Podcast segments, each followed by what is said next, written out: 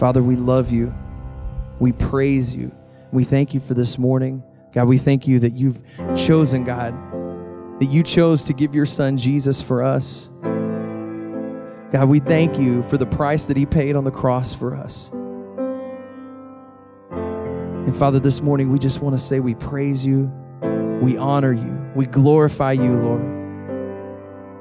Father, speak to us as your word is spoken to our hearts this morning. God, change us. Do what you need to do in each one of us this morning. God, we love you. We ask these things in Jesus' name. Amen.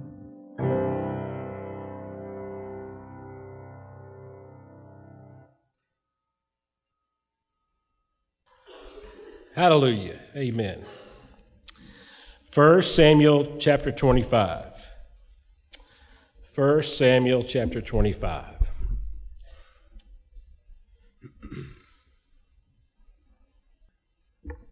Self assessment. Self assessment. In chapter 25 of Samuel, we are going to have two messages on the importance of self assessment. It's important that we have some self awareness. It's important that we are paying attention to who we are, to what we're missing, to where our blind spots might possibly be. That we ask ourselves the question on a regular basis Am I heading in the right direction? And am I willing to listen to reasonable people share reason with me. We learn in 1 Samuel 25 that Samuel dies, and then we learn that David is not the same man he was in chapter 24. He went from being a man of grace to a man of revenge. He switched gears. He wasn't the same guy, and he needed Abigail who the Bible says was a reasonable, beautiful lady. And she spoke reason into David's life. And David saw the flaw of his ways. He realized right away that he wasn't walking in the right direction. He saw right away that he had transitioned from being a man of grace to becoming a man of revenge. Now, we would probably understand David's predicament because Nabal was Abigail's husband was a difficult guy to do business with. Now, David was much like Captain Call. He did not tolerate be- rude behavior of man. Fact is, he said he hated it.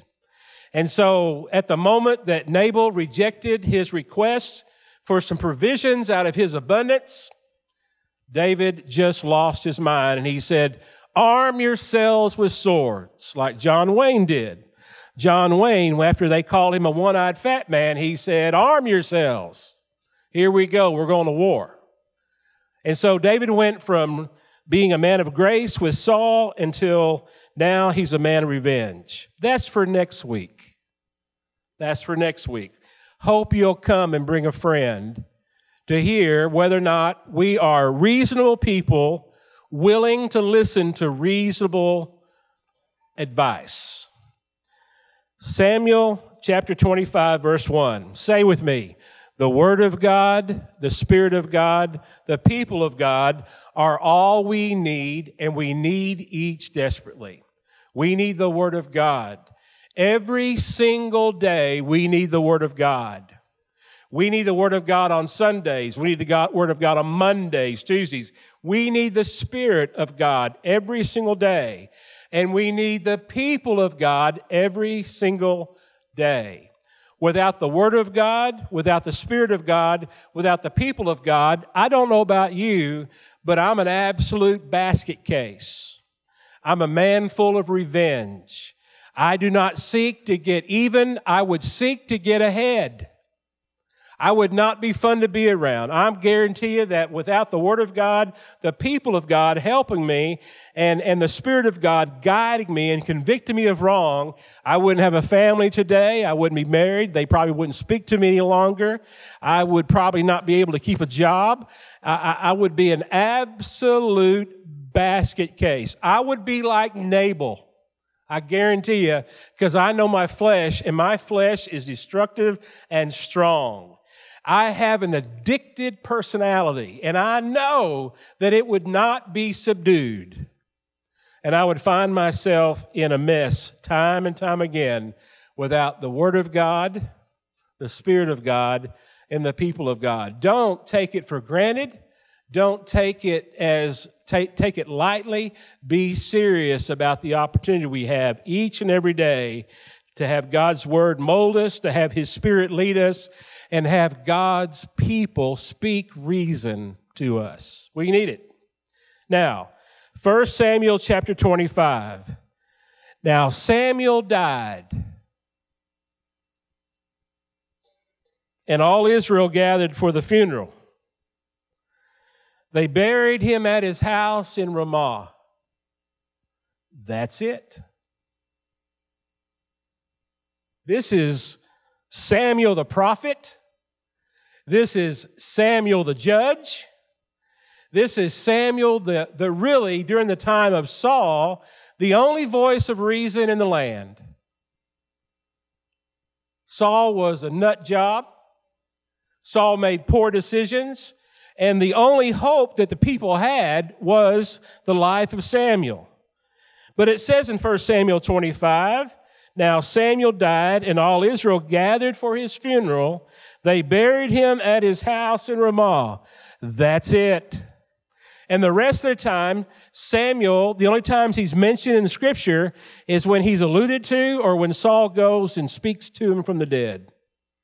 That's it. You would think a great man would have more. But isn't that the way it is with death?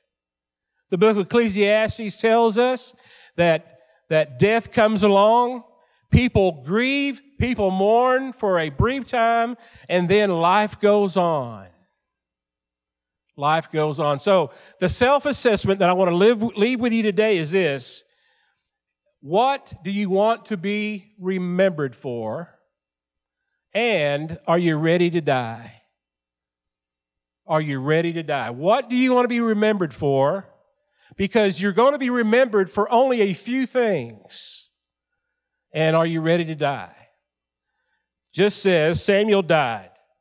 We're all going to die unless the Lord Jesus returns. Every single one of us are going to die.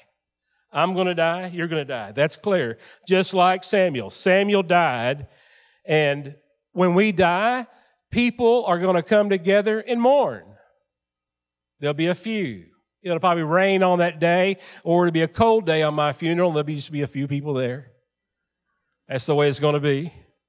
You know, because they got ball games, they got soccer games, they got volleyball games. Uh, uh, you know, they've got a birthday party to go to. There'll just be a few there. There'll be a few mourners. I have blackmailed a few fellas to mourn loudly for me to make up for how they have treated me through the years. And after my funeral, it's just going to go on. If the Rangers are playing that night, you'll watch them lose together. You'll just move along, and that's it. Now, in Samuel's day, he died, they mourned, they laid him to rest at his house in Ramah, and life went on. We have to understand that. We need to be prepared that we are living today those things that we want to be remembered for. And I think in the self-assessment, one of the greatest things you can do is you can write down now your obituary. You need to write down your obituary and at least once a week read your obituary. Now, I didn't want to ask you to do something that, that I don't, I'm not willing to do my, for myself. This is not my first one I've written, but this is the latest obituary that I've written. I learned a long time ago that going to funerals is a good thing for me. I go to a lot of them. I preach a lot of them. I'm around a lot of people in the funeral situation. Now, they're always good for me. I always leave the funeral a better person, at least knowing I need to be a better person. Usually after a funeral, I call my mom and dad. I just want to hear their voice again.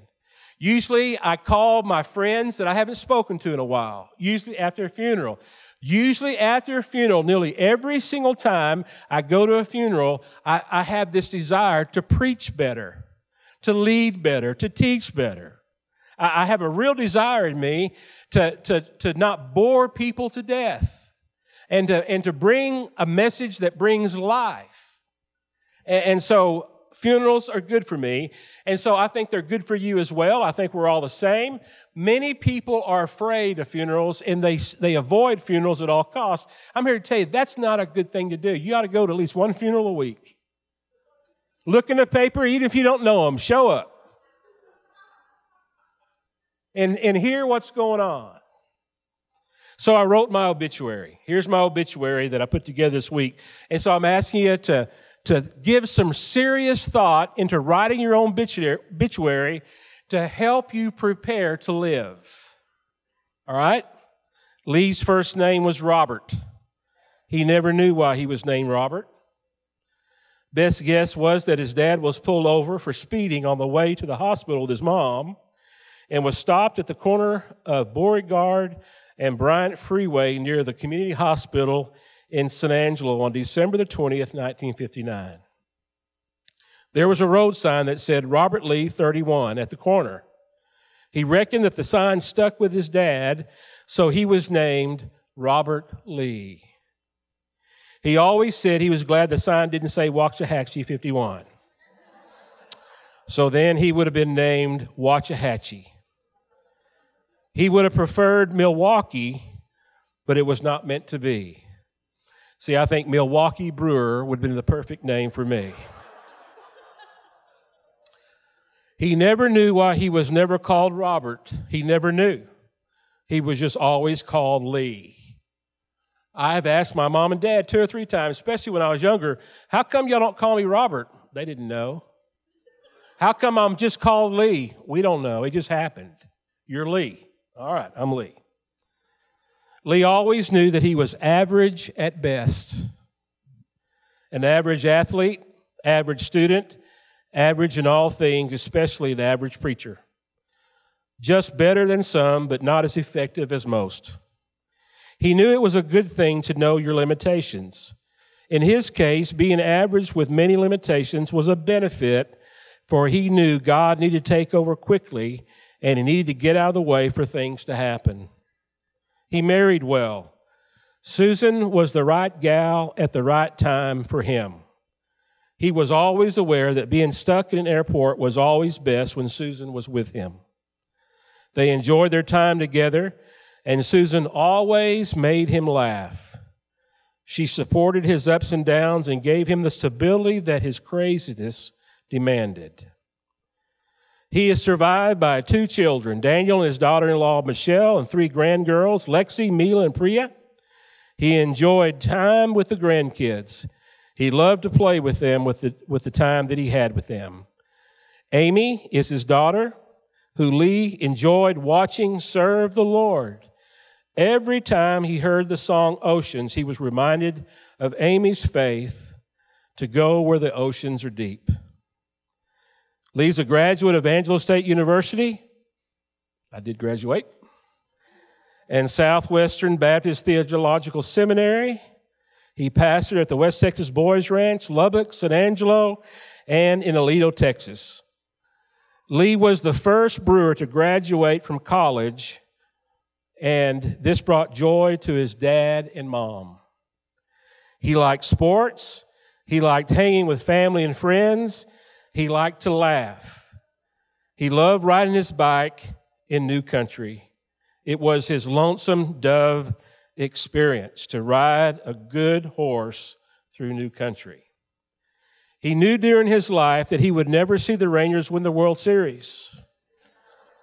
He lived with a chip on his shoulder and held a grudge against Nelson Cruz for not catching the ball in the sixth game of the World Series. Never got over that. That's what the preacher will say at my funeral. Lee had an addictive personality and he was addicted to change lives. He persevered with the belief that he was able to see some experience life change as a result of his teaching and preaching. Jesus had changed his life and he believed Jesus would willingly change others if they would give Jesus a chance. So he kept preaching and teaching as long as he could for that to happen. He believed the Word of God, the Spirit of God, and the people of God were all you need, and you needed each desperately. He was reminded daily of the life of the rhino, even had it tattooed on his arm. The rhino could only see 30 feet ahead, but ran at 30 miles per hour. He saw that as a lesson of belief. Do what God said and run with God's command, even when you can't see what's ahead. On his tombstone, it will be written, average at best for God's glory. 1959 to 2029. 70 average years. That's my obituary. And so make your plans for 2029 so that it can have 70 average years. He just died. He was 70 years old and he died. He just died. We went to the funeral. We remembered some old days we had with him. We remember when he said this. We remember when he did that. We remember when he told that story, when he told that story. We remembered he couldn't remember very much. We remember that the older he got, the more he lost track of what in the world he was talking about. We went to the funeral. We said, We're sorry to Susan, and we hugged the kids, and we hugged Amy and Daniel, and we walked out of there. And that's it. That's it. What do you want to be remembered for? What values do you want? You, there may be only one or two values that even your loved ones are going to remember about you. What do you want them to be? You live to make money? You were hard to deal with like Nabal? You were cranky? You were stubborn? You were rude? Didn't love much? Held grudges? Hard to forgive? What do you want to be remembered for? And so, in this, I want to be remembered for someone that trusted God, believed in God. His life was changed by Jesus, and he lived by faith. He realized that he was average at best. He just realized that God made him in God's perfect way for him, and he made him just average, always average. There was always better preachers around. There was always bigger churches around. There was always people that had far more influence, but he kept on persevering and he didn't quit. One thing about that Lee Brewer, he didn't quit. You see, I want that to be remembered about me, and so I can't quit. I think about quitting, I think about giving up, just like everyone does. But I can't quit because I want to be remembered as a preacher that preached until no one would come hearing.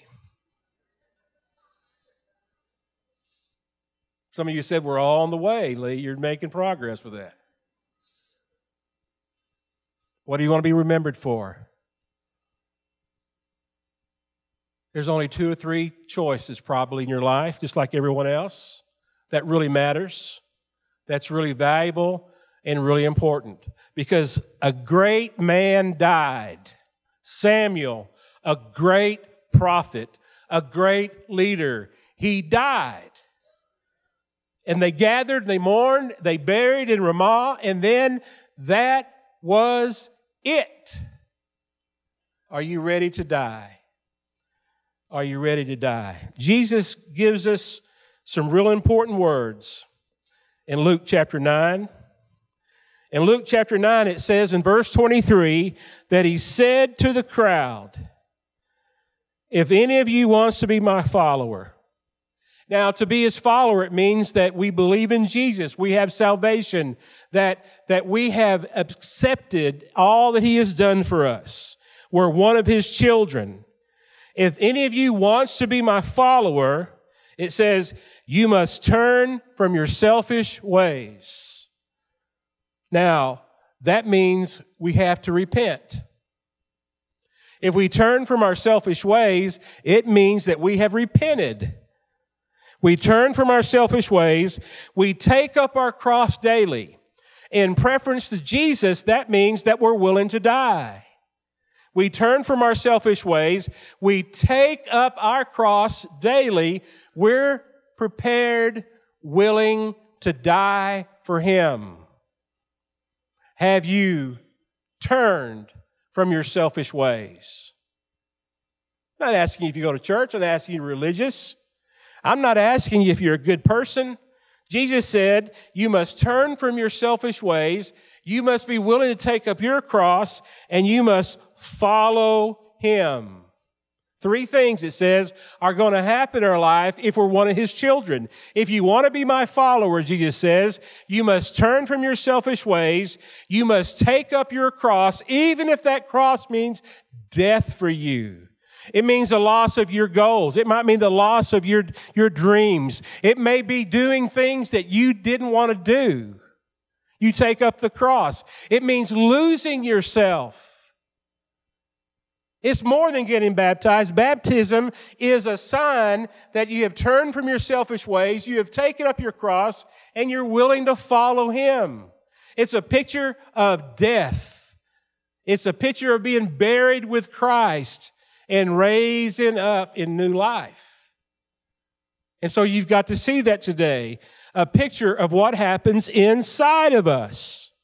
If any of you wants to be a follower, you must turn from your selfish ways, take up your cross daily, and follow me. Jesus went on to say, if you try to hang on to your life, you will lose it. If you try to hold on to your life, you're going to lose it. But if you give your life for my sake, you will save it. And what do you benefit if you gain the whole world, but are yourself lost or destroyed? What do you gain? If you live for this world and you get most of it, you get more than most, you have lots of stuff, what good is it? How will it benefit your eternity, in other words, if you're lost and destroyed? And then Jesus says, If anyone is ashamed of me and my message, the Son of Man will be ashamed of that person when he returns in his glory and the glory of the Father and the holy angels. I tell you the truth. Now, standing right here, right now, there are people who will not die before they see the kingdom of God, and they did they saw the kingdom of God. Are you prepared to die? Do you know for sure that your name is written in the book of life? Have you been born again? Have you turned from your selfish ways? Have you taken up your cross? Are you following Him? Have you repented? Have you believed in Jesus as the only way of your salvation? And the result of that is your life is clearly a picture of the fruits of repentance. Are you ready to die? Are you ready to die? Jesus said that the road to destruction is broad and the road to life is narrow, and only a few find it. Are you one of the few? Jesus said that on that day, a horrible day, many will stand before him and will say, but Lord, we did all these things in your name. We cast out demons. We, we proclaimed. We did this or that and the other. Lord, we were religious. And he said, depart from me. I never knew you. Are you prepared to die? Are you prepared to die? That's a question that only you can answer between you and the Lord. You see, are you prepared to live is tied with are you prepared to die?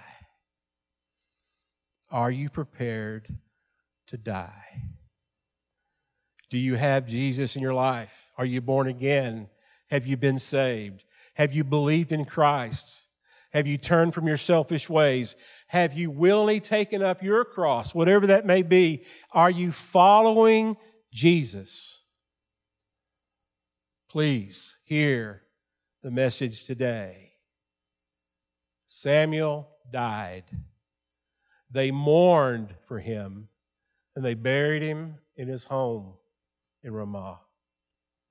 That's it. That's it. How do you want to be remembered? Are you ready to die? Philip's going to come. He's going to play some for us. And I want you just to be open to the Lord this morning, to listen clearly to Him, to listen to what He has to say to you. Are you ready to die? Bow your heads with me this morning. If the Holy Spirit has gotten a hold of your heart today, and the Holy Spirit is saying to you, you're not willing, you're not ready to live because you're not ready to die. You're holding on tightly to your life. You might be known as a religious person. You might be known as a churchgoer. You might be known as someone that's really moral. You might be known as someone that's reliable and dependable. But you know that right now the Holy Spirit is saying to you that you're not ready to die because your eternal life is not settled. The issue of your sin is not taken care of. The Bible tells us that all have sinned and all have fallen short of God's glory. That means that through our works, through our efforts, we all fall short. None of us, none of us on our own deserve eternal life or can earn eternal life. The Bible tells us that the wages of sin is death. What we deserve, what we earn, is spiritual death. The wages of sin is death, but the gift of God is eternal life through Jesus Christ our Lord. So you see, we have a problem. Sin separates us from God. Sin in our life must be taken care of. A penalty must be paid. And Jesus paid the penalty for us. The word tells us, but God demonstrated how much He loved us in this, that while we were sinners, Christ died for us. While we were sinners, Christ died for us. The Bible tells us that if we confess with the mouth that Jesus is Lord, and if we believe in the heart that Jesus rose from the grave, we will be saved. Are you ready to die? Have you been born again?